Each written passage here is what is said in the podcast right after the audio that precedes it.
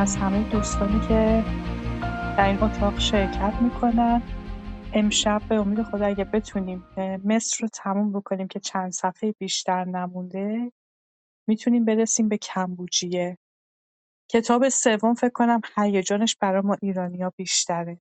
چرا که کتاب سوم درباره قسمتیه که ما حتی در داستان کتیبه بیستون هم داریم. یعنی حتی به داستان بردیای دروغین و داریوش به سلطنت رسیدن داریوش هم می‌رسه. صبورانه باید کتاب رو بخونیم و ادامه بدیم. تا به همین جای داستان هم هرچند که همین همواره گفتم در حوزه مصر تخصص آنچنانی ندارم. ولی حتی همین قسمتی هم که خوندیم چقدرش داستان باشه چقدرش واقعیت تاریخی باشه حتی افسانه‌هاش هم برای خود من شخصا خیلی جالب و شنیدنی بود. به هر حال با فرهنگی داریم آشنا میشیم.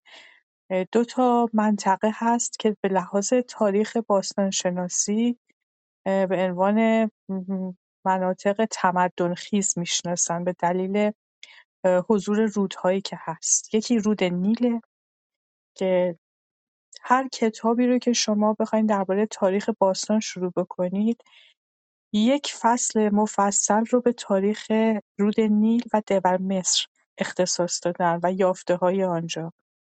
و یکی هم آنچه رو که ما به اسم میان رودان می‌شناسیم منطقه میان رودان که همون رودهای دجله و فرات هست. اهمیت این دو منطقه به دلیل رودهاشون و به دلیل قدمت حضور انسانها در اینجا و ساختن تمدن احتیاج به گفتن نیست و احتیاج به ذکر هیچ مطلبی نیست. اگر مطلبی هم گفته بشه به نوعی میشه گفتش که یه مقدار خارج از هم مبحث ما هست. همین که اثر من الشمس یعنی همه می‌دونن احتیاج به گفتن نیست.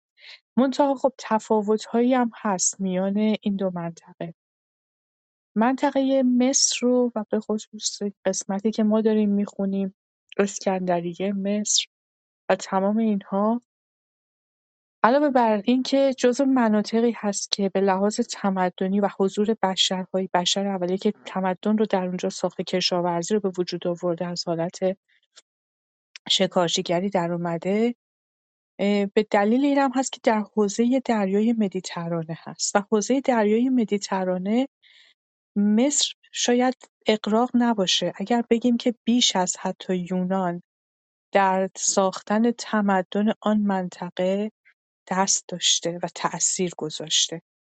کمترین تأثیرش هم در ساختن پاپیروس کاغذی که بر روی آن بتوانند بنویسند هم به لحاظ هاشونه هم به لحاظ اون قدرتی که زمانی در اون منطقه داشته.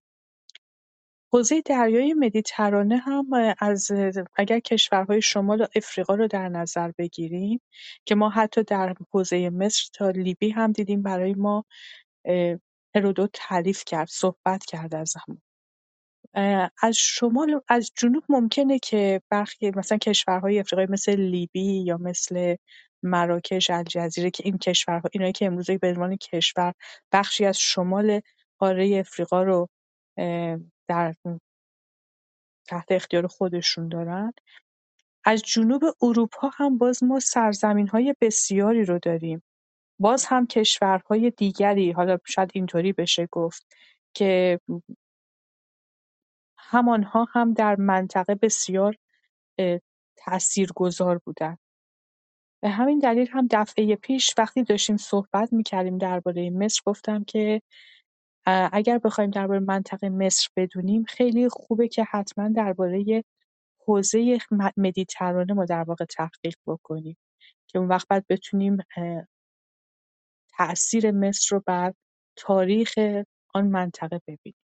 این کمترین اطلاعی بود که داشتم و خیلی اطلاع کلی بودش. اون هم به دلیل علاقه‌ای که داشتم. همونطور که مثلا ما درباره ایران وقتی می‌خوایم صحبت بکنیم ما بیشتر داریم در حوزه قبل از از طرف شرقی قبل از میان رودان داریم صحبت می‌کنیم. ناحیه کوهستانی بعد یه قسمت خشکی ملی و بعد به هند می‌رسیم.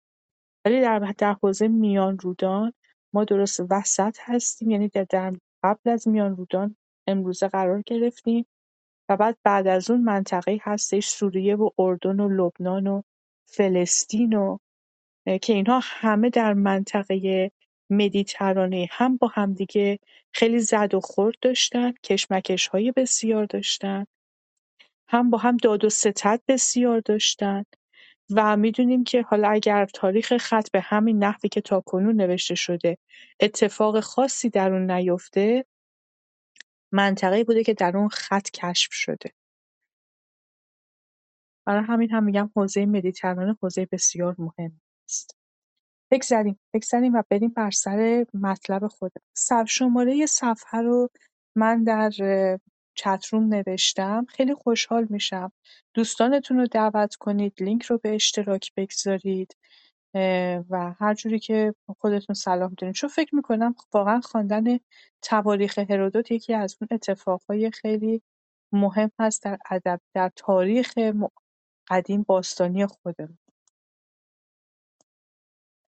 دوستان نیومدن من سعی کردم با صحبت کردن بلکه منتظر بشیم دوستان هم بیان. احتمالا در میانه راه بهمون ملحق خواهند شد. حسین جان آماده هستی با هم بخونیم یه صحبتی داری بکنی شنونده باشیم؟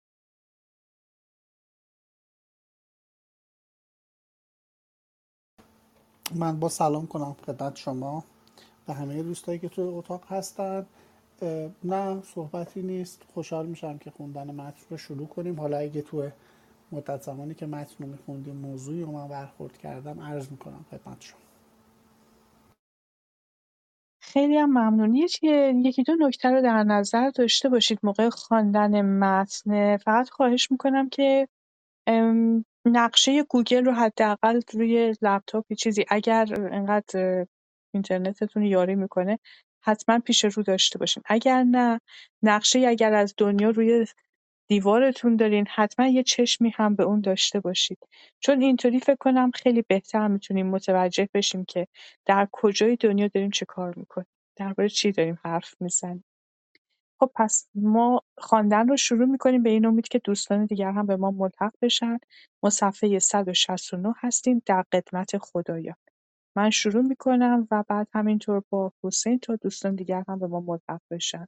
باز هم از حضور همه شما تشکر می‌کنم و سپاسگزارم در خدمت خدایان، وقتی که هکاتیوس مورخ به تبس رفته بود، کاهنان پرستشگاه زئوس بعد از شنیدن اظهارات او درباره اصل و نسبش و رسیدن به خدا تا شانزدهمین نسل، نسبت به او درست همان رفتاری را کرده بودند که با جانب کردند، ولی برخلاف هکاتیوس من از پیگیری نسب خویش احتراز نمودم. حضرات مرا به تالار بزرگی برده مجسمه‌های چوبی را که در آنجا بود نشانم دادند و برشمردند.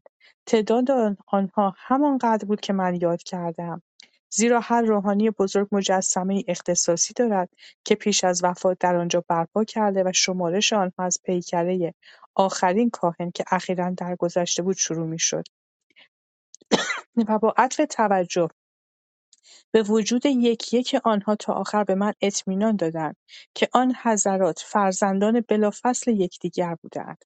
هنگامی که هکاتیوس شجره‌نامه خود را شرح داده و آن را به شانزدهمین نسل رسانده بود، کاهنان از باور داشتن قول او امتناع و اصلا این موضوع را که انسان اجدادی آسمانی داشته باشد انکار کردند و ادعای او را در قبال قول کاهن اعظم مردود دانسته و حرف آن کاهنی را خاطرنشان ساخته‌اند که گفته بود هر یک از مجسمه‌ها مظهر یکی از حضرات حضرات است و هر خلفی فرزند سلف خود بوده است و ادعایی در این زمانیه نکرده بودند که آنها نسبتی با خدایان یا نیمه خدایان دارند.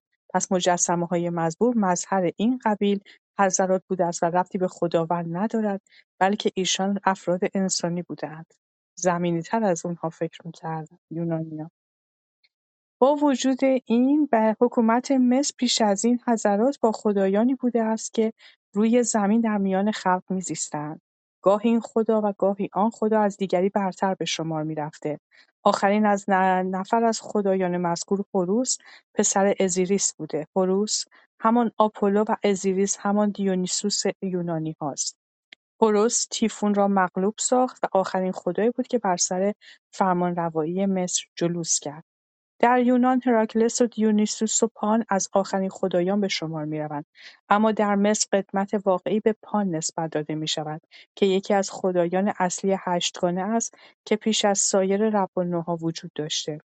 هراکلس از خدایان دوازدهگانه بعدی است. دیونیسوس از نسل سوم و جزو دوازدهتاست. راجع به مدتی که مصریان بین ظهور هراکلس و پادشاهی آمازیس فاصله قائل هستند سابقا اشارهای شد ولی پان را قدیمی‌تر می‌شمردند.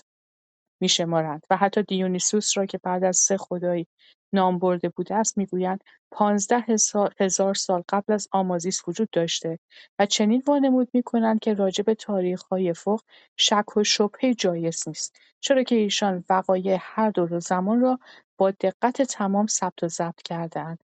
ولی از میلاد دیونیسوس پسر سمله از دختر مکدس تا زمانه ما فقط 1600 سال 1600 سال معذرت 1600 سال گذشته است و از دوره هراکلس پسر الکمنه تقریبا 900 سال و از زمان پان پسر پنلوپ که یونانی ها او را فرزند پنلوپ و هرمس می‌دانند و بیش از 800 سال نگذشته است که از لحاظ زمانی کوتاهتر از مدت جنگ ترویاست. هر کس مختار است یکی از دو سنت و نظریه مزبور را ترجیح دهد. من عقیده خود را سابقا در این باره ذکر کردم. اگر در واقع وجود این خدایان مورد تصدیق عام باشد و مانند هراکلس پسر آمفیتریون و دیونیسوس پسر سمله و پان پسر پنلوپ در یونان وجود و تجلی یافته باشد این حرف پیش خواهد آمد که, که دو وجود مذکور اخیر افرادی بوده‌اند که نام سلف خود را از دوره‌های پیشین پیش داشته‌اند. اما عقیده اما عقیده رایج در یونان این است که تا دیونیسوس تولد یافت او را به ران زئوس بستند که به نیسا در اتیوپی آن سوی مصر برده شود. اما بعد اما اینکه بعد از پیدایش پان چه واقع شد تاریخ آن را به سکوت برگزار می‌کند. بنابراین از لحاظ من روشن است که این خدایان دیرتر از بقیه رب نوها در یونان شناخته شدند یونانیان اصل و نسب خود را از دورانی محسوب می‌دانند که با آنها آشنایی یافته‌اند. یه نکته خیلی جالب برای من اینجاست. اولا که داره اشاره می‌کنه که اینها دقیقا تاریخشون رو از خیلی خیلی پیشتر مکتوب می‌کردن و نکته به نکته رو مینوشتن. و این خیلی نکته جالبی هستش که خودشون هم دارن میگن اشاره هم کردن. نکته دیگر اینه که درسته که هرودوت داره تمام سعی می‌کنه تمام نکات رو بگه و باز هم برمیگرده میگه که من باز هم به اعتقاد خودم هستم. شاید اگر یک تحقیقی بشه همه دوستان حتما درباره اساطیر یونانی بارها و بارها خوندن و شنیدن. و اساطیر یونانی بسیار شنیدنی و جذاب داستانهایی که زئوس با همسرش هرا داره یا مثلا با دیگر زنان همون حوزه داره خدایان خودشون داره. مردانی که میان و میرن که چطوری با هم دیگه چه هایی دارن چه هایی دارن چه اتفاقاتی بینشون میاره خیلی های جذاب و شیرینیه. خیلی هم قشنگه همشون. منتها اینا همه های یونانی نیست. این رو باور بکنیم یا نه های یونانی بخشی شاید یک بخشش رو شاید بشه باور کرد که از یونانه. ولی بخش عمدهش رو از همون منطقه مدیترانه گرفته و من جمله مصر گرفته شده. برای همین هم های زیاد بینشون. ولی خب وقتی یک ایده یک اسطوره یک اندیشه من همیشه این رو گفتم از منطقه از جایی به جای دیگه میره رنگ بومی خودش رو هم می‌گیره. حالا یک مقدار تغییراتی رو با توجه به آداب و سنن و باورهای یونانیان درش صورت گرفته. اینکه در نظر داشته باشیم. ها معمولا در پاسخ به آنچه که در دور یک جامعه پیش میاد در پاسخ به آنها داره ساخته میشه. در پاسخ به تمام چیزی که دربارهش نمی‌دونستند. با این فرضیه که اغلب این ها از جاهای مختلف آمده وارد یونان شده ولی یونانیا با توجه به محیط خودشون اینها رو یک مقدار تغییراتی هم دادن. اون تفاوت‌هایی رو که هرودوت در اینجا داره برای ما میگه و بعد میگه باور من اینه و همچنان هم بهش اعتقاد دارم این تفاوت به دلیل همین شرایط جغرافیایی و زمانی هست که تغییراتی درش داده شده و به باورهای اون مردم برگشته. دهلیز تا اینجا مصری ها سرچشمه اطلاعاتم بودند.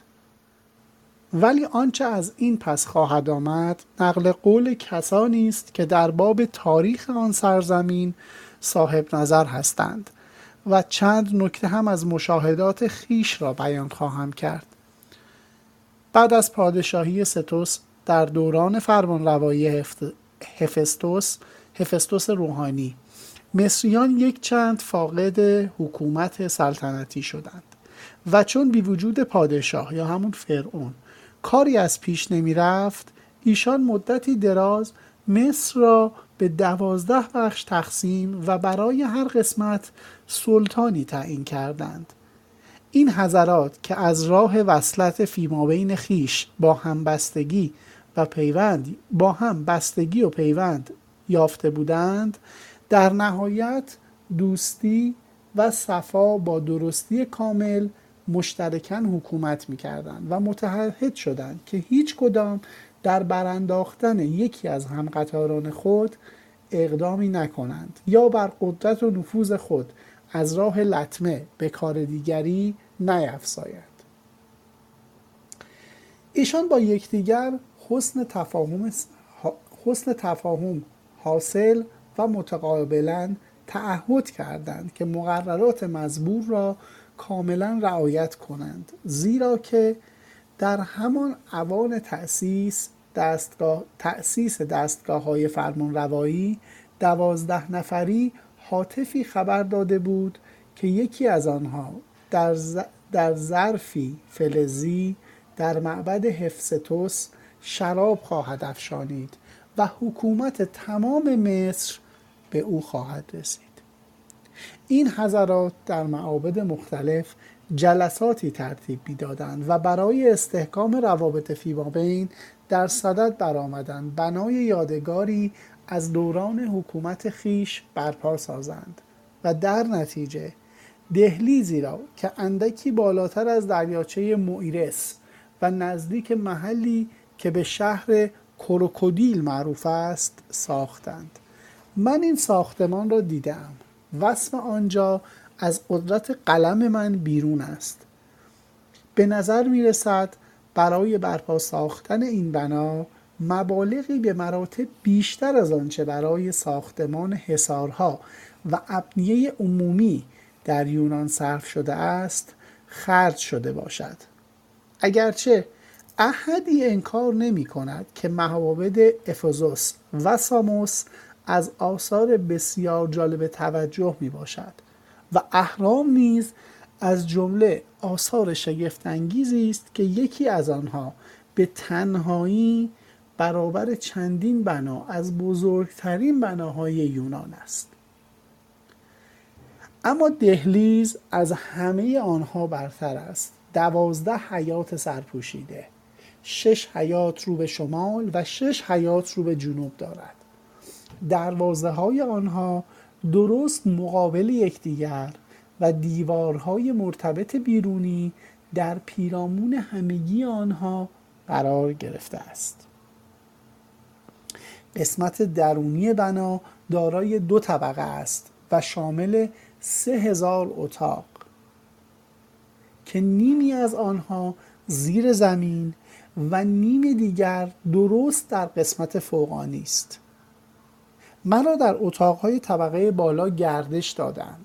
پس هرچه در این زمینه می‌گویم مشاهدات شخصی است مشاهدات شخصی است. اما درباره قسمت زیرزمینی آنچه شنیده ام نقل می کنم زیرا که نگهبانان مصری مانع تماشای من از قسمت زیرزمینی شدند. به این علت که آنجا حاوی مزار پادشاهانی است که بانی آن بودند و این نیز به علت و, و, و نیز به این علت که مدفن کروکودیل های مقدس است. به این علت که آنجا حاوی مزار پادشاهانی است که بانی آن بودند و نیز به این علت که مدفن کروکودیل های مقدس است. برعکس اتاقهای فوقانی را شخصا دیدم. و به دشواری می‌توان باور داشت که ساخته و پرداخته دست انسانی باشند.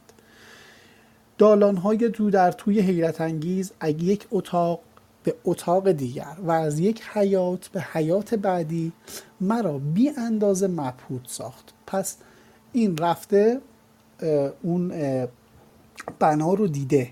دوازده تا حیات داشته 6 تا حیات رو به شمال 6 تا حیات رو به جنوب. با دو تا دروازه روبروی همین رو جدا می کرده کل بنا تو دو طبقه بوده. سه هزار تا اتاق که تو زیر زمینه سه هزار تا اتاق هم تو طبقه بالا. میگه زیر زمین رو که نذاشتن من ببینم. پس داره در مورد سه هزار تا اتاقی که تو طبقه بالا بوده صحبت می‌کنه که میگه اینها از نظر ایشون بعیده که به دست انسان ساخته شده باشن. این اتاقا تو در تو و دالان دالان به هم دیگه وصل بودن. و بسیار تعجب کرده. من متن ادامه میدم. وقتی از حیاتی به اتاقها وارد می شدم و از اتاقها به راهروها و از این گالری ها باز به اتاقها و حیات های بعدی می رفتم همه جا حیرت افزا بود. سقف اتاقها و حیات ها و راهروها مانند دیوارهای سنگی است. بر دیوارهای بر دیوارها تصاویری کنده بودند. هر حیات با سنگهای مرمر سفید ساخته شده بود و گرداگرد آن را ستونها فرا گرفته بود. در نزدیکی گوشه‌ای که دهلیز تمام می شود هرمی است که دویست و چهل پا ارتفاع دارد. با تصاویر حیوانات که بر آنها کندکاری شده با یک راه زیرزمینی که مدخل آنجاست. هرچند که دهلیز بسیار تماشایی و حیرت افزاست. لیکن دریاچه مشهور موئرس که دهلیز در کنار آن واقع شده است شاید بیشتر حیرت آور باشد. محیط آن 3600 استاده؟ این کلمه رو من نمی‌تونم بله. ببینم. نه هم استاده. استاد درسته. 3600 استاد یا 60 شونی است. یعنی مسافتی معادل 420 میل یا همون 114 فرسخ.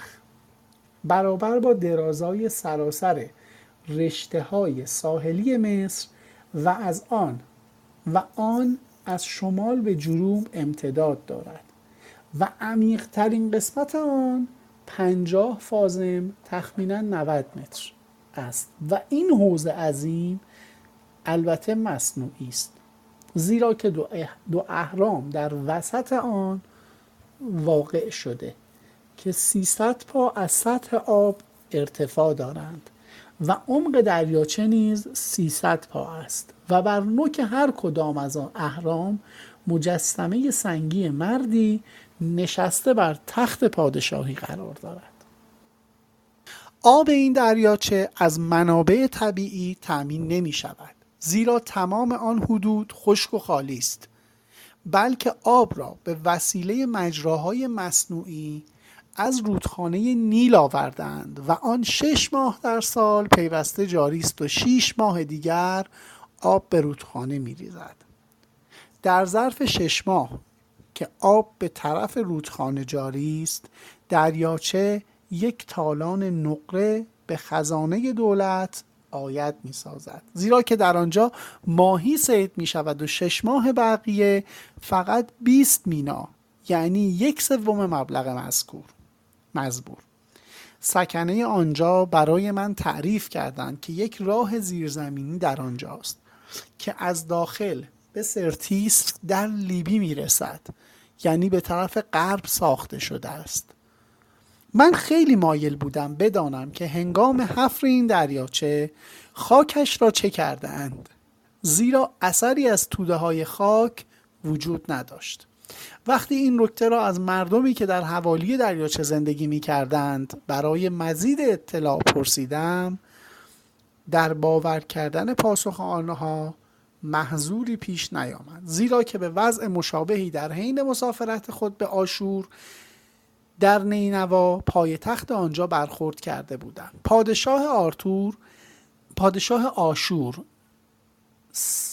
سردناپالوس گنجینه خود را در انبار زیرزمینی اندوخته بود و می‌گویند دزدان در صدد روبودن آن افتادند و از اقامتگاه خود تا این خزانه مستحکم نقبی زدند و کمابیش راجب به مسافت و جهت نقب تا آنجا که حدس صائبی زده بودند تا, آنجا حدس صائبی زده بودند. و هر شب مقداری خاک که به دست می آمد برداشته آن را در دجله که از کنار شهر جاری است میریختند تا به مقصود خود رسیدند. طبق قول راویان همین شیوه و تمدی تمهید در کندن دریاچه معمول شده بود. علاوه بر اینکه احتیاجی نبود مورد منتظر تاریکی هوا باشند زمین را حفر می کردند و خاک را به رودخانه نیل می ریختند و تردیدی نیست که آب نیل خاک را با خود می برده و دردسری از این باب به وجود نمی آمده است. ما از کتاب ابتدای صفحه 173 هستیم که میشه صفحه 180 پی دی اف. مرسی از اینکه ما سامتی خرم شروع می‌کنیم.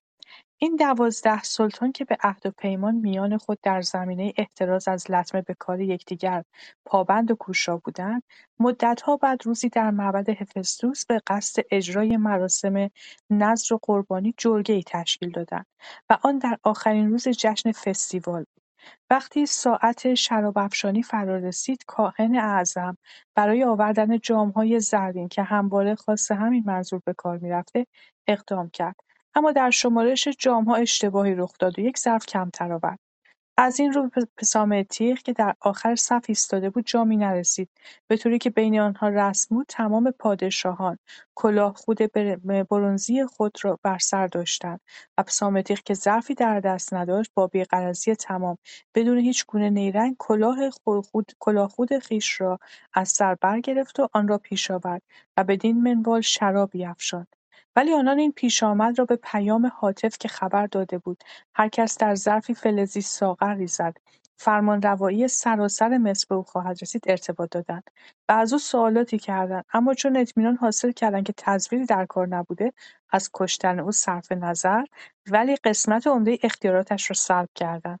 سپس او را به منطقه باطلاقی تبعید و خروجش را از آنجا ممنوع ساختند و از مراوده و مکاتبه با سایر نواحی نیز محروم گردید. قبل از اینکه ادامه بدم داخل پرانتز یه همچین اتفاقاتی فقط میشه گفت دست سرنوشته که چنین چیزی رو پیش میاره. و نکته جالبی بود که بدون اینکه قرضی داشته باشه در این کار این اتفاق افتاد. بعید فکر می‌کنم که گاهی وقتا در شاهنامه هم ما یه همچین نکاتی داریم.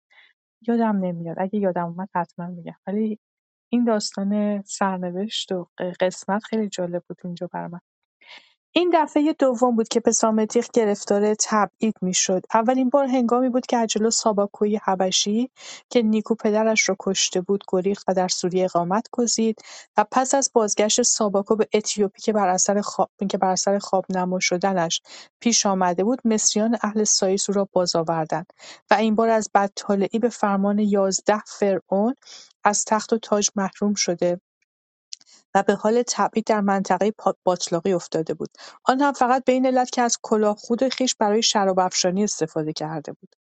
به واسطه انزجار شدیدی که از رفتار همکاران در او پدید آمده بود، تیخ نقشه انتقام کشید و در این زمینه رأی حاطف موبد معبد بوتو را که در مصر پیش از بیش از همه معابد مورد احترام است استفسار کرد.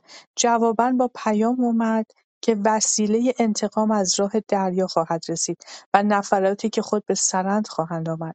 سامتیخ این حرف را اصلا باور نکرد و هیچ نمیپنداشت که مددی از خود بر سران او برسد ولی دیری نگذشت که اتفاقا گروهی از راهزنان دریایی از یونیا و کاریا سواحل غربی و جنوبی ترکیه حالیه به واسطه طوفان در طوفان دریا گذارشان به سواحل مصر افتاد این عده تجهیزات برنزی داشتند.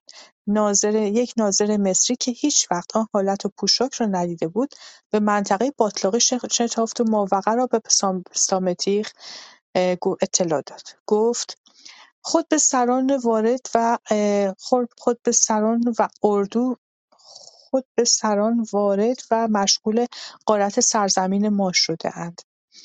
حسام تیغ که این پیشامد را مصداق الهام آسمانی انگاشته بود با راهزنان عهد همکاری بست و با وعده پاداش‌های کلان آنان را به خدمت خویش ترغیب کرد و با همدستی ایشان و کمک طرفداران مصری خود پادشاهان یازده‌گانه را شکست داد و فرمانروای مصر شد.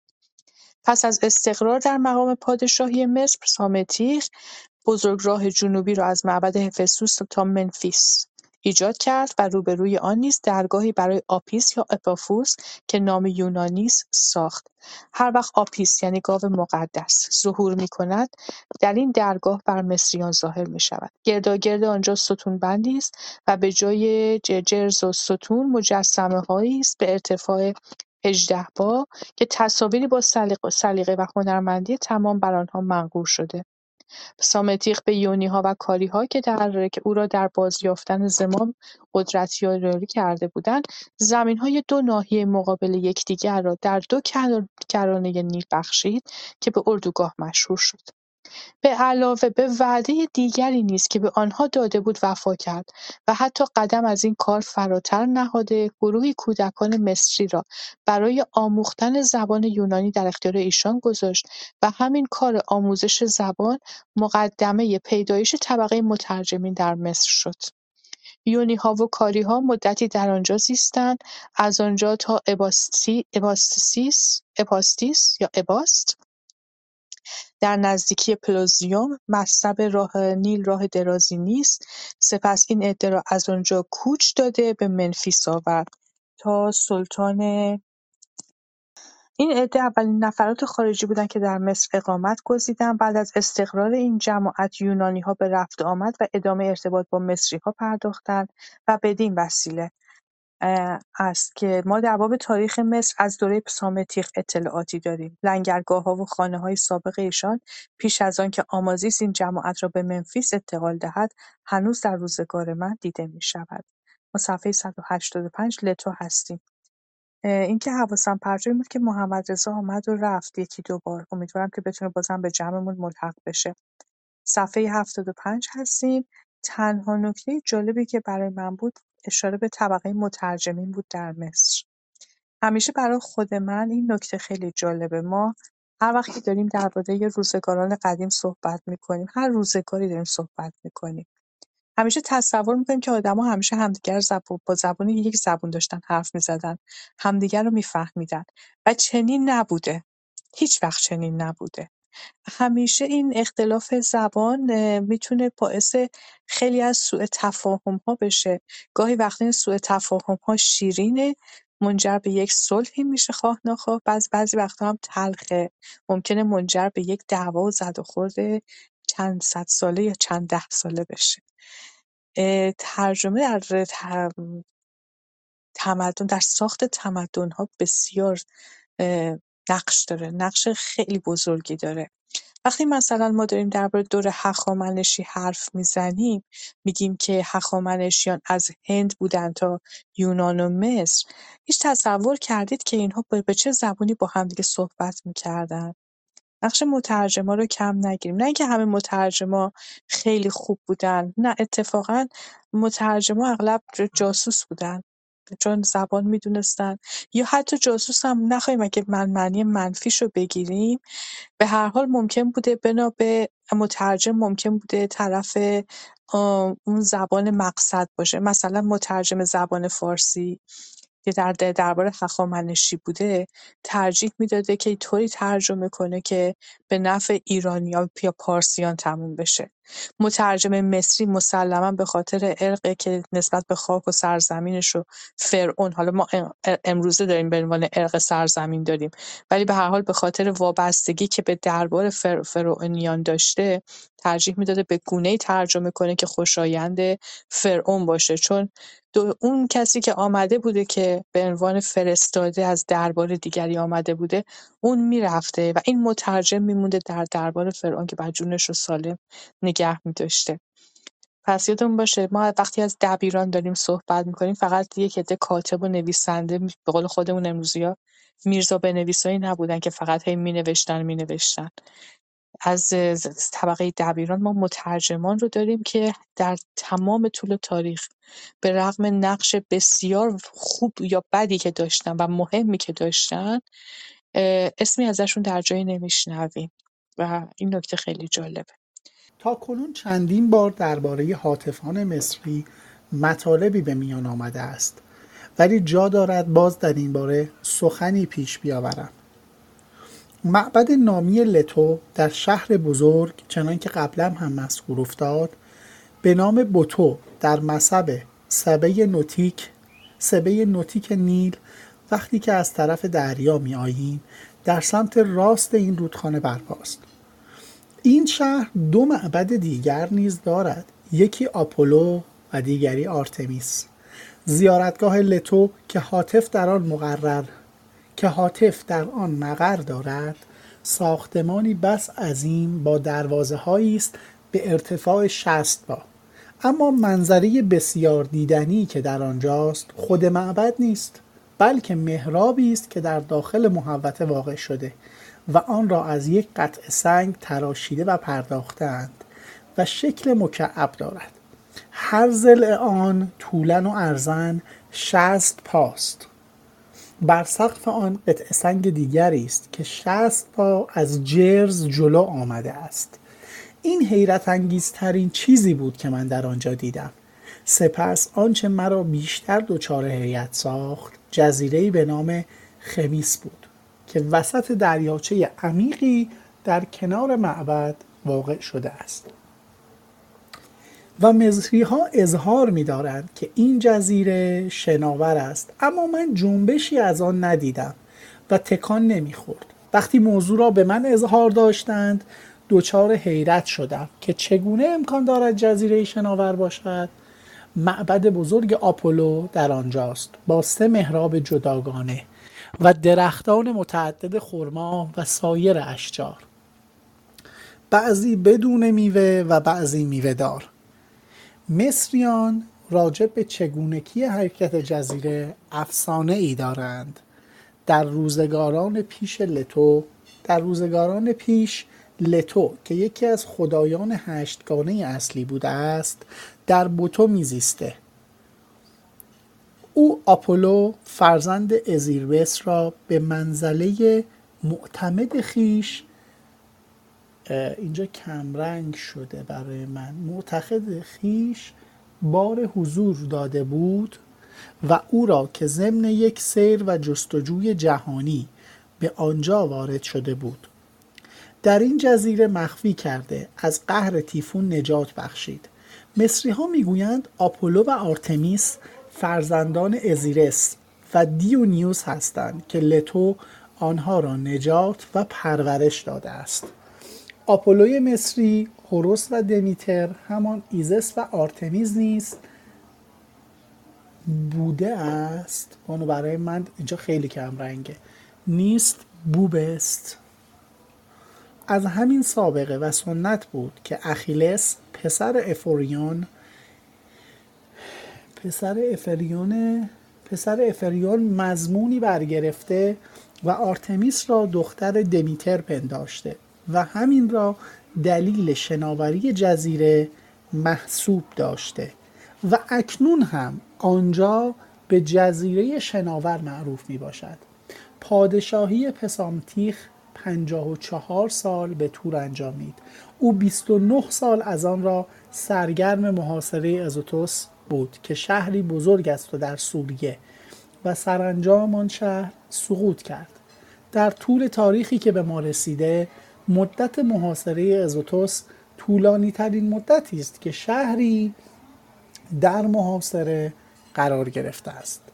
پسامتیخ فرزندی به نام نکوس باقی گذاشت که جانشین او شد. نکوس ساختن توره ای را تا بحر احمر آغاز کرد که فرمان داریوش شاه ایران هفراهان به اتمام رسید.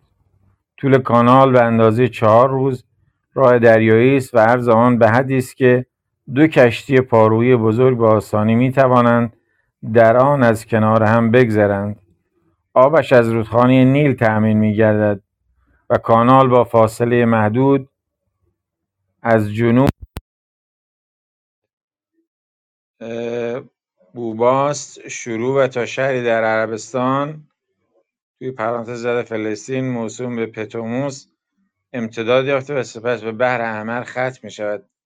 نخستین قسمت آن در امتداد حوزه غربی جلگی مصر.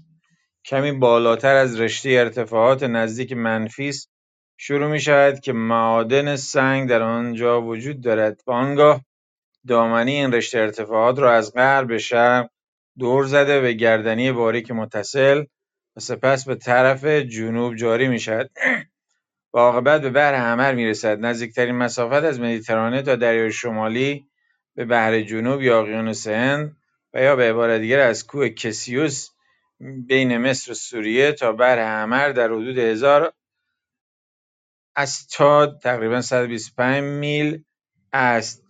این کوتاهترین راه است. از طریق کانال که خط سیر مستقیم اصلا وجود ندارد و مسافت بسیار طولانی است. ساختمان کانال کانال مزبور در زمان پادشاهی نکوس به قیمت جان دویست ده هزار نفر مصری تمام شد. او به خاتمه دادن این کار توفیق نیافت و به واسطه پیام تهدیدآمیز هاتف که به او اخطار کرده بود اقدامش فقط به نفع بیگانگان تمام خواهد شد دست از آن کار کشید. مصریها کسانی را که به زبان ایشان حرف می‌زنند بربر می‌خوانند. او سپس توجه خود را به امر جنگ معطوف ساخت و دستور داد تعدادی کشتیهای بزرگ پارویی در سواحل مدیترانه و بعضی دیگر در کرانه بحرحمر فراهم گردد. در همان جایی که هنوز کارگاههای کشتیسازی ملاحظه می‌شود او جهازات جدید را در موارد ضروری به کار میانداخت. به علاوه از راه خشکی به سوریه تاخت و مردم آنجا را ابتدا در ماگدولوس و سپس در غزه شهر بزرگی در سوریه است شکست داد. وی لباسی را که در این هنگام بر تن داشت به عنوان هدیه به معبد آپولو در برانخید شهر میلت فرستاد و بعد از 16 سال پادشاهی درگذشت پسرش پزامیس جانشین پدر شد.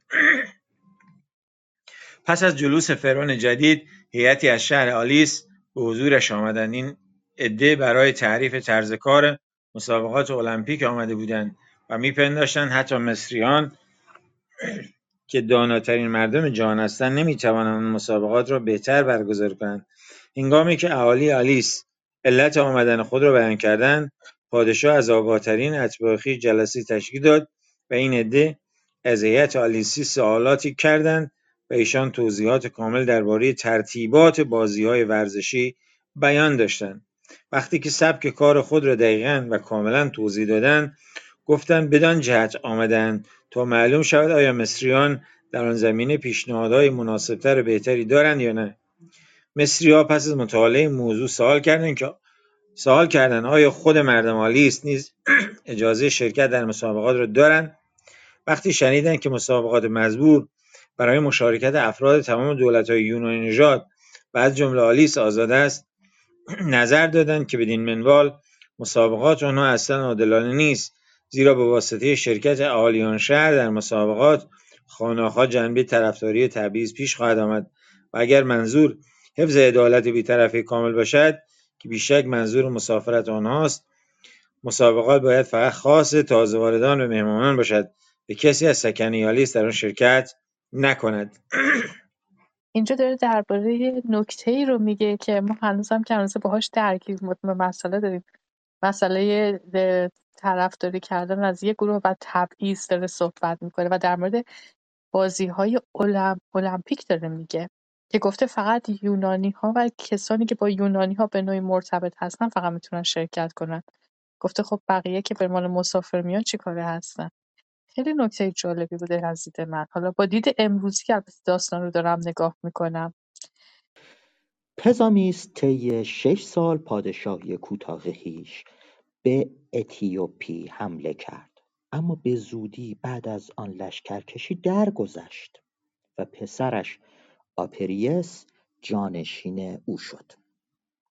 غیر از جد بزرگش پسامتیخ آپریس از تمام سلاطین پیشین مصر کامرواتر بود. مدت سلطنتش 28 سال به طول انجامید و طی آن به سیدا در فنیقیه لشکر کشید و با مردم سور رزم دریایی راه انداخت. ولی عاقبت کارش به تیر بختی انجامید. در این باره موقعی که راجع به لیبی خواهم نوشت یعنی در کتاب سوم مطالبی مذکور خواهد افتاد. در اینجا به طور اجمال به این موضوع خواهم پرداخت و شرح مختصر آن از این قرار است. لشکری که او بر ضد شهر کورینه فرستاده بود سخت شکست خوردند و خودش مسئول شکست به شمار آمد. مصریان میپنداشتند او قصدا ایشان را به نبردی کوبنده فرستاده تا بدان وسیله بر سایر اتباع خود استیلای بیشتری پیدا کند. در نتیجه این حادثه سربازانش که از میدان جنگ باز آمده بودند و بازماندگان دوستان کشته شدگان بر ضد او شوریدند آپریس آمازیس را برای آرام کردن شورشیان فرستاد و در حینی که وی با جهد تمام در متقاعد ساختن آنها میکوشید تا به کار و خدمت خویش بازگردند در آن هنگام. کسی که پشت سرش ایستاده بود کلاه خودی بر سر او نهاد و اظهار داشت این تاج پادشاهی است و غرض از این کار هم تاجگذاری توست. آمازیس روی هم رفته از آن جریان خشنود شد زیرا همین که شورشیان تاج شاهی را به او تقدیم کردند در صدد برآمد ایشان را ضد آپریس بشوراند. آپریس چون شنید که خطر بزرگی او را تهدید می کند پتار, پتار بمیس یکی از سرکرده های برجسته دربار خود را به مقابله با او فرستاد. دستور داد آمازیس را زنده به حضور بیاورد. ولی آمازیس در جواب پتار, پتار بمیس برزین اسب خود ببخشید. ولی آمازیس اسب خود. بله بله. هنوز تو شاهنامه گیرم. ولی آمازیس در جواب پتار بمیس برزین اسب خود بایستاد و بادی رها کرد و به او گفت این را به عنوان رهاوردی برای سرور خیش ببر. پتار بمیس در تقاضای خود اصرار ورزید و اظهار داشت بهتر است شورشیان از فرمان سلطان خود اطاعت و همراه او مراجعه کنند. امازیس پاسخ داد این منظوری است که خودم نیز مدتی دراز برای تحقق بخشیدن به آن ام لذا پادشاه از این جهت حق گلایه ندارد و بدون شک شخصا خواهد آمد و سایرین را نیز خواهد آورد. این جواب و وسایلی که حریف برانگیخته بود و خود او شاهد آن جریان بود پتاربمیس را کاملا از قصد و نقشه آمازیس مطمئن ساخت. پس به دربار شتافته عاجلانه پادشاه را از وقایعی که در پیش بود آگاه کرد. هنگامی که وی بدون همراه آوردن آمازیس به حضور رسید پادشاه بسیار خشمگین شد و در حال فرمان داد گوش و بینی او را بریدند. مصریانی که تا آن لحظه از پادشاه طرفداری می‌کردند وقتی رفتار ننگین او را نسبت به یکی از همشهریان برجسته خیش به آن صورت دیدند بیدرنگ به شورشیان پیوستند و خود را در اختیار آمازیس قرار دادند. با وصول خبر پیمان شکنی و سرکشی افراد آپریس با کمک سربازان چریک خویش گروهی شامل سی هزار نفر از کاریا و ایونیا که در و ایونا که در اردوگاه بزرگی در سائیس آماده خدمتش بودند در صدد برآمد مصریان طرفدار آمازیس را مقهور سازد. این دو گروه در منفیس با هم تلاقی کرده برای پیکاری سهمگین جبهه آراستند. تنها نکته قابل توجهی که در اینجا گفته شد اشاره بود که به کانال سوئز کرد و پیشینه اون و اینکه داریوش این رو به نتیجه رسوند. خیلی برای من جالبه. در یه جستجوی کوچیک اگر بکنی در ویکیپدیا این کانال رو نوشته که حالا که از کجا به کجا میره از در دریای مدیترانه به دریای سرخ یا احمر پیوند میده. نوشته احداث کانال سوئز پس از یک دهه در سال 1869 شروع شد. هیچ اشاره‌ای هم حداقل تا اینجای کار من ندیدم. اشاره شده باشه.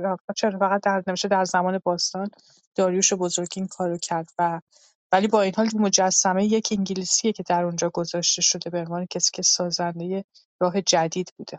خب احتمالا گسترشش دادن به خاطر اینکه کشتی ها بزرگ شده ولی همونطور که شنیدیم در به نسبت کشتی های سابق در همان زمان در همان عهد دو تا کشتی بزرگ می‌تونستن از کنار همدیگه راحت رد بشن. من خودم ادامه میدم. مصریان از روی حرفه خویش بندی و به هفت طبقه تقسیم می‌شدند. شامل روحانی، جنگاور، گاودار، چوپان، سوداگر، مترجم و دریانورد. طبقه سلحشوران از دو دسته کلازیری و هرموتیبی تشکیل شده و از نواحی ذیل می‌باشند. تمام مصر به چند حوزه تقسیم می‌شده. هرموتیبیان از بوزیریس ساییس، خمیس، پاپرمیس و جزیره پیسرپوتیس پرسوپیتیس و نیمی از ناتو هستند و حداکثر عده آنها 160 هزار نفر. هیچ فردی از ایشان به کار انتفاعی و تجاری تجارتی هیچ فردی از ایشان به کار انتفاعی و تجارتی تجارتی می‌گردد. اینجا یک صفحه جا افتاده. 178 179 بله. نمی‌پردازد. دوستانی که الان دارن از روی متن نگاه می‌کنن متن پی دی اف یه دو صفحه فقط چاپش اشتباه شده. یه سر بیاین پایین تر صفحه 179 رو می‌تونید ببینید. برای که همگی تعلیمات نظامی می‌بینند و بس. کلازیریان از منطقه تبس، بوباس، آفتیس، تانیس، مندس، سبونتس، اتریبیس، فرباتوس، تمیوس، انوفیس انیزیس و میکفولیس هستند. حداکثر عده کلازیریها 150 هزار نفر است و آنها نیز مثل ها از پرداختن به هر گونه شغل تجارت ممنوع هستند و فقط به کار نظام و جنگاوری می‌پردازند. هر پسری هم وارث خدمت و شغل پدر خود می‌شود. یک نوع جامعه کاستی یعنی هر کسی فقط می‌تونه کار پدر خودش رو انجام بده. من با اطمینان کامل نمی‌توانم بگویم یونانی‌ها اسلوب و روش روش پیشه و کار خویش را مثل بسا دیگر کارهایشان از مصر آموخته‌اند یا نه. ولی آنچه از قراین برمیآید باید چنین بوده باشد و به نظر من چنین میآید که تراکی‌ها سکاییان پارسیان لیدی‌ها و در واقع تمام بیگانگان پیشوران و اعقاب ایشان را مصریان از لحاظ اجتماعی پایینتر از کسانی محسوب می‌دارند که با کارهای دستی سر و کار دارند.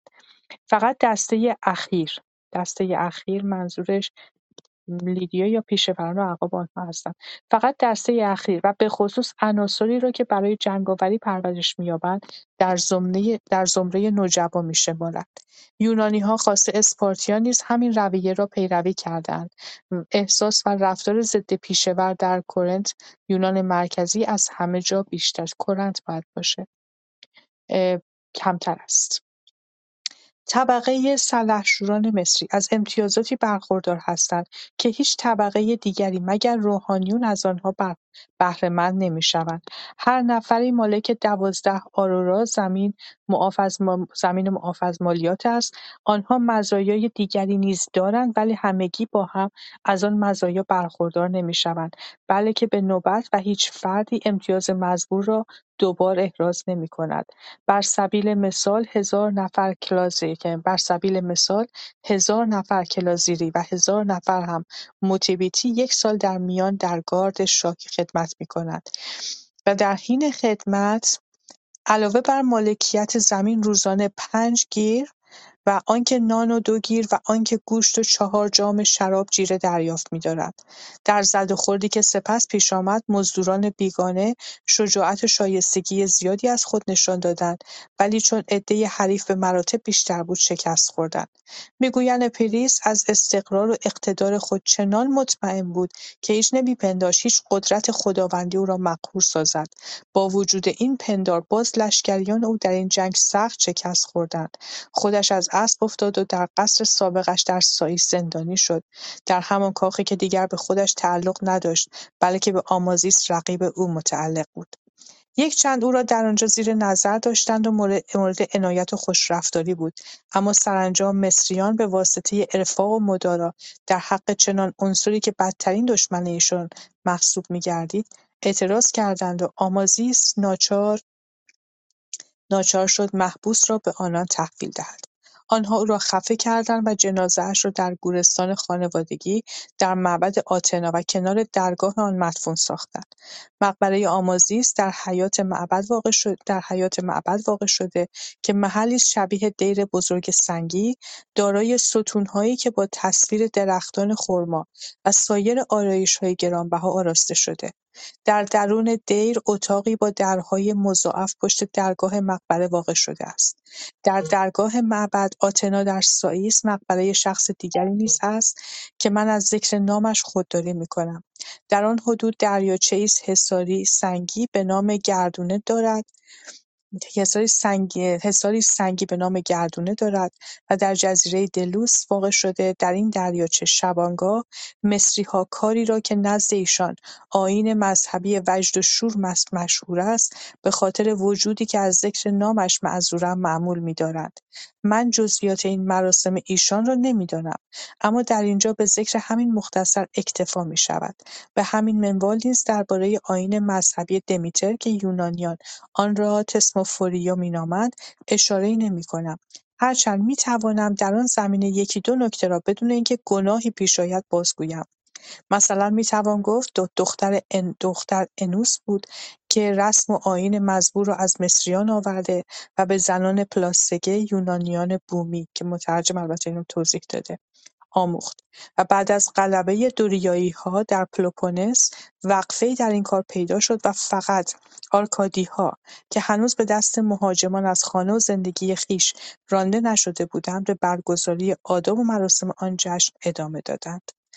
نکات جالب بسیار داره در نکاتی که داره درباره به خصوص طبقه بندی مصریان میگه روحانی، جنگاور، گاودار، چوپان، سوداگر، مترجم و دریانورد جای اون داره که کاش این می‌شد این رو با طبقه بندی ایرانیان مقایسه کرد و بعد باز هم جالبتر از همه شاید مترجم همون دبیران باشن به تعبیری اینطوری میشه گفت. جنگاوران همون سپهسالاران و سپاهیان ایران رو میشه گفت گاودار و چوپان. حالا اینجا گاودار ما شاید به مقابلش هیچ طبقه نشون ولی چوپانا شاید همون دهقانان باشه شاید. این فقط یک شاید دارم میگم. منتها ما در گروه خود طبقای ایرانی ما دریانورد نداریم. اینها به دلیل نزدیکی به دریای مدیترانه دریانورد هم حتما باید داشته باشن. این نکته خیلی جالبه که اینجا ما می‌خونیم و همینطور اینکه تعریف می‌کنه که هر گروهی دقیقا باید همون شغل رو داشته باشن و نمی‌تونن به شغل دیگری برن. میگم همون حالت طبقه کاستی که ما داریم در هند حالا حداقل ما اینو شنیدیم. و گاهگداری هم در در مورد ساسانیان برخی معتقدن که کاستی بوده برخی معتقدن که نبوده. با این همه این تغییر ناپذیری طبقات اینجا هم اشاره می‌کنه خیلی جالبه. نکته جالب دیگری که داره میگه در آخر همین در آخرین پاراگرافی که خوندم اینه که یکی دو نکته رو که در مورد آین ها و مراسم اونها می‌دونه و در مورد مراسم حتی یونانی ها می‌دونه نمیگه نامهایی رو نمیاره. حالا بنا به دلیل اینکه احتمالا ازش خواستن که یا نگو چون جزو اسرار مگو حساب میشه و یا احساس گناهی که می‌کنه ممکنه دچار گناه بشه. به یاد بیاریم که هرودوت داره در چه قرنی در چه سه هزاره‌ای داره این رو می‌نویسه. با باورهای هرودوت ما باید همراه بشیم. و بی قضاوت ما آماریس هستیم صفحه 180 کتاب. وقتی آپریس به شرحی که مذکور شد از تخت پادشاهی فرو افتاد آمازیس به سلطنت رسید. او از ناحیه سائیس بود. مصریان ابتدا نسبت به او رفتاری تحقیرآمیز داشتند و به وجودش اهمیتی نمی‌دادند زیرا که اصل و تباری والا نداشت. اما او بعدا آنها را با زیرکی و تدبیر بدون اینکه به اقداماتی خشونتآمیز متوسل شود در انقیاد انداخت آمازیس در میان گنجینه های نفیس خود پاشویه ای زرین داشت که گاه خودش یا میهمانانش در آن پا می شستند. او یک ظرف را شکست و از آن مجسمه به نام یکی از خدا او آن ظرف او این ظرف را شکست همون پاشویه زرین رو و از آن مجسمه به نام یکی از خدایان ساخت و در مناسب ترین نقطه شهر نصب کرد مصریان پیوسته از آن مجسمه دیدار و نسبت به آن ادای احترام فراوان می کردند. به مجرد اینکه آمازیس دریافت که مجسمه مزبور چه اثر شگرفی در اذهان مردم گذاشته است جلسه ای با شرکت آنها تشکیل داد و این راز را باز نمود که مجسمه مورد نظر و ستایش آنها روزی پاشویه طلایی بوده که در آن پا می شسته ادرار می کرده و توف انداختند. وی در دنباله اظهارات خود گفت وضع من نیز درست به مسابه این مجسمه تلاست روزگاری فقط آدمی معمولی بودم و اکنون پادشاه هستم و به همان قسم که آن پایوش پاشویه را در هیئت و شکل جدید قدر و احترام می‌گذارید باید مرا نیز تحسین و تعظیم کنید. بدین منوال مصریان ترغیب شدند که قید سروری وی را به گردن نهند.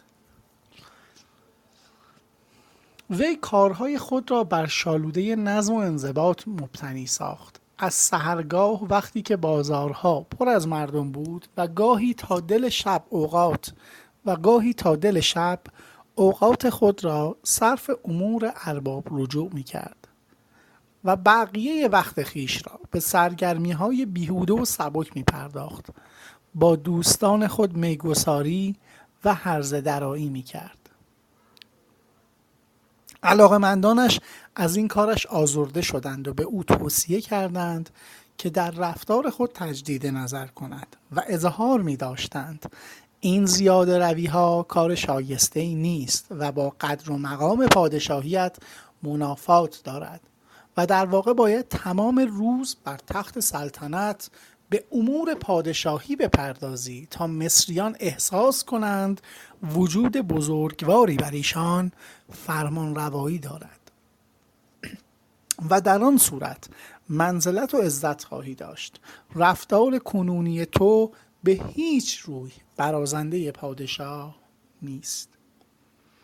آمازیس پاسخ داد تیراندازان به هنگام هدفگیری زه کمان را می‌کشند و بعد از تیراندازی آن را کنار می‌گذارند. زه کمانی که پیوسته کشیده شود خواهد شکست و در هنگام ضرورت به کار نخواهد رفت. کار انسان نیست تابع همین قاعده است. آن کس که همیشه جدی و سختگیر باشد و هیچگاه به تفنن و تفریح نپردازد ناگهان در هم خواهد شکست و آرزه سکته کار و آرزه آرزه سکته ای کار او را خواهد ساخت. چون من این حقیقت را می‌دانم وقتم را به میان انجام خدمت و برخورداری از تفریحات قسمت کردم. به نظر میاد که این پادشاه نه تنها خیلی باهوشه بلکه خیلی هم خوب صحبت می‌کنه. ادامه میدم متن می‌گویند آمازیس پیش از پادشاهی نیز در زندگی خصوصی خود به تفریح و میگساری علاقه بسیار داشته و هیچگاه در کارها سختگیر نبوده و در واقع هر وقت که دستش به میگساری و خوشگذرانی نمی رسیده حتی از دست درازی به مال دیگران هم عبا نداشته و کسانی که مدعی بودند او مال ایشان را گرفته است اگر خودش اقرار نمی کرد موضوع را به حاطف معبد ارجاع می کردند یک حاطف او را متعدی می شناخت و دیگری بیگناه می پنداشت در نتیجه هنگامی که به تخت نشست به قدر و منزلت خدایانی که او را از اتهام اتهام تعدی منزه شناخته بودند نظر چندانی خوبی نداشت. از این رو به معابد آنها عطف توجهی نکرد و بر زیورهای آنها چیزی نیفسود و هرگز برای نظر قربانی به این معابد قدم نگذاشت و یقین داشت که الهامات آنها اعتباری ندارد و شایسته احترام نیست. برعکس خدایانی را که به محکومیت او رأی داده بودند احترام بسیار می‌کرد. زیرا پیشگویی آنها به حق بود و خدای حقیقی به شمار می‌رفتند. اولین اقدامش این بود که دروازه بسیار زیبایی برای معبد آتنا در سوئیس ساخت که از جهت عظمت و ارتفاع و جنس تخت سنگا از تمام ابنیه دیگر برجسته تر بود. به این معبد مجسمه های بزرگ و ابوالهولهای آدم نما اهدا کرد و به منظور تعمیر آنجا تخت سنگ های بزرگ فراهم ساخت. اما آنچه بر حیرتم بیافزود اتاقی بود که آن را با خالی کردن درون تخت سنگ عظیمی ساخته بودند. این تخت سنگ را از آلفانتین آورده بودند و حمل آن تا اینجا سه سال طول کشیده بود و دو هزار نفر از سنف دریانورد به انجام آن کار موفق شده بودند. این اتاق در آستانه معبد واقع شده است و می‌گویند به این علت آن را تا درون معبده نبردند که در موقع حمل آن کسی که در ساختن این اثر سهم عمدی داشته با ابراز درد و رنج از مدت طولانی و مقدار کار طاقت فرسایی که در راه انجام آن صرف شده بود زبان به شکایت گشود. آمازیس این پیشامد را به فال بد گرفت و از حرکت دادن بیشتر آن خودداری کرد. روایت دیگر این است که بدان جهت آن را در بیرون جا گذاشتند که یکی از افرادی که در حمل آن دست داشته زیر سنگ افتاده و له شده بود. آمازیس به همه معابد عمده آثاری که از لحاظ عظمت چشمگیر بود فرستاد. به خصوص باید تصویری را که هفتاد پنج پا در درازا داشته و در جلو خان معبد هفستوس در منفیس قرار دارد خاطر نشان کنم. بر همین پایگاه دو شمایل دیگر ساخته شده از سنگ اتیوپی در دو جناح معبد قرار دارد که ارتفاع هر یک 20 پا می باشد و نیز از کارهای چشمگیر آمازیس است. ساختن معبد بزرگ و جالب توجه ایسیس در منفیس است. می‌گویند دوران پادشاهی آمازیس دوره رفاه مادی بینظیر مردم در مصر بوده است. برکات فراوان رودخانه نیل آن سرزمین و مردمش را شامل شده و تعداد کلیه شهرهای مسکون و آباد بالغ بر 20 هزار بوده است. آمازیس مبتکر رسم و قاعده بسیار قابل تحسینی شده که سلو نیز آن را اقتباس و در آتن جاری و مقرر ساخته که هنوز هم باقی است و آن رسم این بوده است که هر فردی باید هر ساله نزد شهربان یا فرماندار ولایت اقامتگاه خود رفته منبع درآمد و وسیله معاش خویش را اعلام کند و در صورت قصور از آن, از آن کار یا عجز در اثبات این مطلب که عایداتش از راه درست تحصیل شده است به مجازات اعدام محکوم می‌شد. آمازیس نسبت به یونانی ها لطف و عنایت خاصی داشت و امتیازاتی هم به ایشان داده بود. عمدهترین اهدای او نوکراتیس است. آنجا آنجا محلی بوده برای اقامت کسانی که می‌خواستند در مصر بمانند و نیز برای سوداگران یونانی که طالب اقامت دائمی نبودند. قطع زمینی اختصاص داد. که در صورت علاقه برای خود معابدی بسازند. از این قبیل آثار آنچه بیش از سایر چیزها مورد استفاده قرار گرفت هلنیوم بود و آن با همکاری یونانی های ساکن جزایر خیوس، تئوس و شهرهای فوکه، کلازومانه و های جزیره رودس و کیندوس و الیکارناسوس و فزلیس و های ساکن میتلن فراهم آمد. معبد نامبرده یادگار تشریک مساعی این شهرهاست و انتخاب سرپرستان معبد نیز بر عهده ایشان بوده. اما اهلی اکینوس معبد زئوس و سکنه سایس پرستشگاه هرا و ها نیز معبد دیگری به نام آپولو برپا ساختند. نوکراتیس در روزگار قدیم تنها بندر مصر بود و هر کس به بندر دیگر رودخانه نیل کشتی می آورد با قید سوگند تعهد داشت ثابت کند که از ناچاری به آن کار پرداخته و سپس به مصب کانوپسیک تغییر لنگرگاه دهد و اگر باد مانع اقدام او می‌شد الزام داشت بار خود را به وسیله قایقها از پیرامون دلتا عبور داده به نوکراتیس برساند. و همین موضوع روشن می‌سازد که بندر مزبور چه اهمیتی داشته است. هنگامی که ها پس از پیش آمد حریق در معبد دلفی قرار گذاشتند به قیمت 300 تالان آنجا را تعمیر کنند و برای جمعآوری اعانه از شهرهای مختلف استمداد کردند مبلغی که مصر برای منظور پرداخت به هیچ وجه کمتر از سایر نقاط نبود. پس از امضای معاهده دوستی و اتحاد با شهر کورینه یعنی شهر یونانی نشین در مصر آمازیس به عنوان نشانه علاقه خیش و یا فقط شاید از آن جهت که می‌خواست زنی یونانی اختیار کند معادل هزار تالن زاج به آنان داد و یونانیان مقیم مصر نیز بیست مینا پرداختند.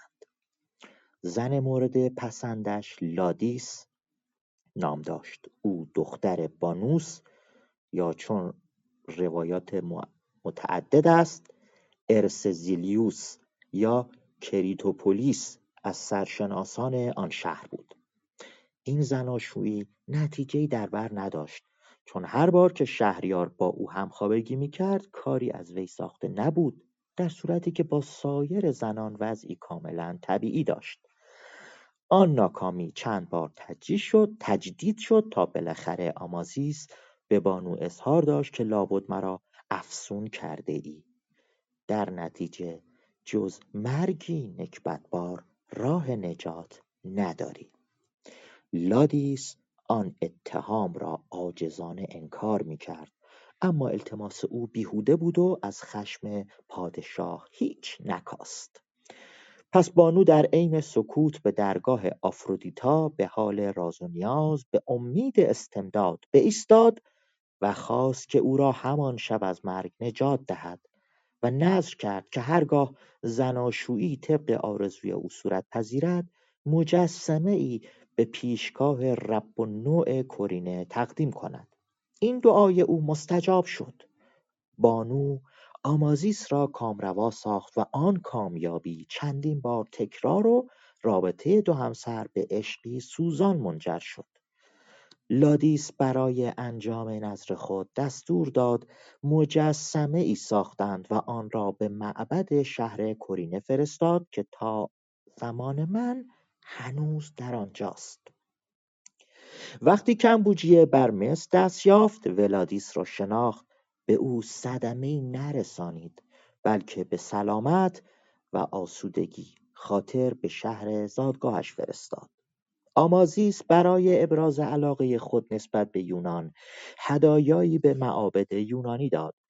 به شهر کرینه مجسمه طلایی رب و نوع آتنا و تصویر خود را اهدا کرد به معبد آتنا در جزیره لیندوس دو مجسمه سنگی و یک سینه بند کتانی بسیار زیبا و به معبد رب و نوع هرا در سائیس پیکره چوبی خود را فرستاد که تا روزگار من پشت در معبد دیده می شود. این هدایا نشانه نهایت علاقه و دوستی او نسبت به پولیکرات فرمانروای سابق جزیره ساموس بود. هرچند که این هدایا به منظور خاصی ارسال نشده بود و بر طبق سنت و سابقه آنها را به معبد آتنا فرستاده بود. این معبد به وسیله دختر داتوس که هنگام فرار از جلوع پسران اگیپتوس از آنجا عبور می‌کرد ساخته شده بود. آمازیس اولین کسی بود که بر جزیره قبرس دست انداخت و آنجا را به پرداخت غرامت و باج مجبور ساخت. پایان کتاب دوم. در خدمتم.